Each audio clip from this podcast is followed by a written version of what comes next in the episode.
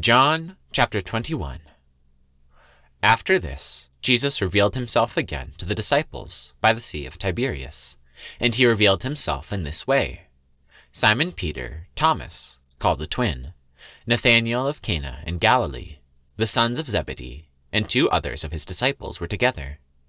Simon Peter said to them, I am going fishing. They said to him, We will go with you.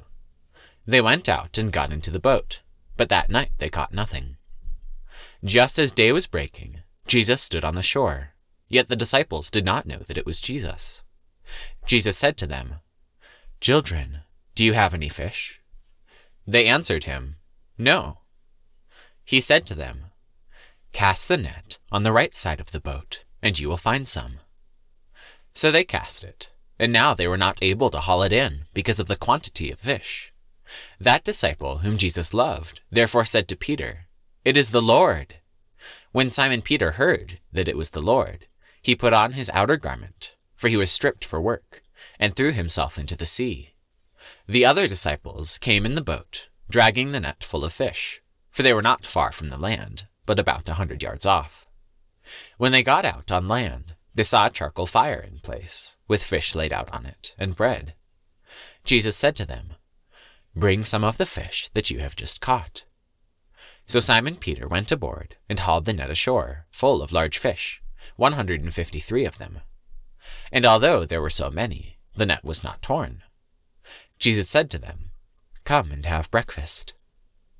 Now none of the disciples dared ask him, Who are you? They knew it was the Lord. Jesus came and took the bread and gave it to them, and so with the fish. This was now the third time that Jesus was revealed to the disciples after he was raised from the dead. When they had finished breakfast, Jesus said to Simon Peter, Simon, son of John, do you love me more than these? He said to him, Yes, Lord, you know that I love you. He said to him, Feed my lambs. He said to him a second time, Simon, son of John, do you love me? He said to him, Yes, Lord, you know that I love you. He said to him, Tend my sheep. He said to him the third time, Simon, son of John, do you love me? Peter was grieved because he said to him the third time, Do you love me?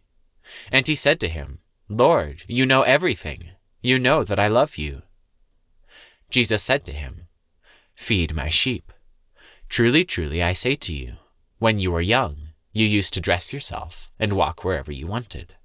But when you are old, you will stretch out your hands, and another will dress you and carry you where you do not want to go. This he said to show by what kind of death he was to glorify God. And after saying this, he said to him, Follow me. Peter turned and saw the disciple whom Jesus loved following them, the one who also had leaned back against him during the supper, and said, Lord, who is it that is going to betray you? When Peter saw him, he said to Jesus, Lord, what about this man? Jesus said to him, If it is my will that he remain until I come, what is that to you? You follow me. So the saying spread abroad among the brothers that this disciple was not to die. Yet Jesus did not say to him that he was not to die, but, If it is my will that he remain until I come, what is that to you? This is the disciple who is bearing witness about these signs, and who has written these things, and we know that his testimony is true. Now there are also many other things that Jesus did. Were every one of them to be written, I suppose that the world itself could not contain the books that would be written.